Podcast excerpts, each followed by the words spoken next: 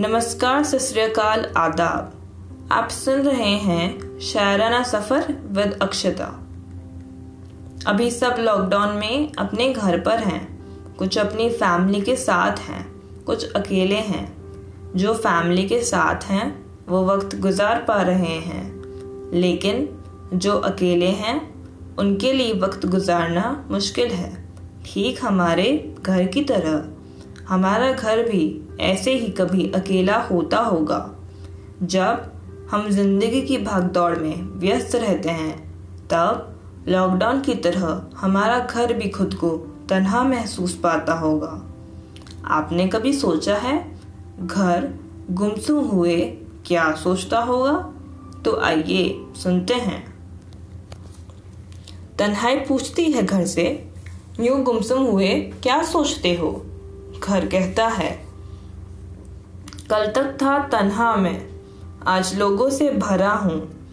कुदरत का मोहरा हूँ, रिश्तों का धागा हूँ। अपनों को जोड़ा हूँ, प्यार जिसमें बोया हूँ। सब पीढ़ी को देखा हूँ, बच्चों के साथ खेला हूँ। मैं भी वक्त का मोहरा हूँ, तन्हाई में मुरझा हूँ।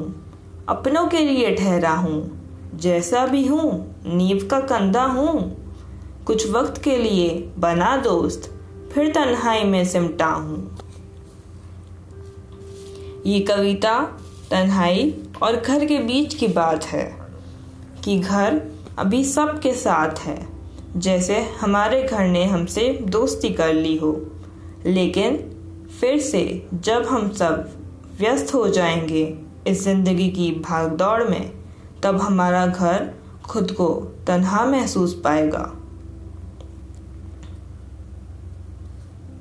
तो कैसा लगा आपको ये एपिसोड अपने व्यूज़ और फीडबैक्स आप प्राइवेट मैसेज से या फिर पॉडकास्ट के नीचे कमेंट करके हमें बता सकते हैं। अच्छा लगे तो शेयर ज़रूर कीजिएगा। घर पर रहिए, सुरक्षित रहिए और खुद को स्वच्छ रखिए और अपने देश का साथ निभाते रहिए कोरोना वायरस से लड़ने के लिए। शुक्रिया।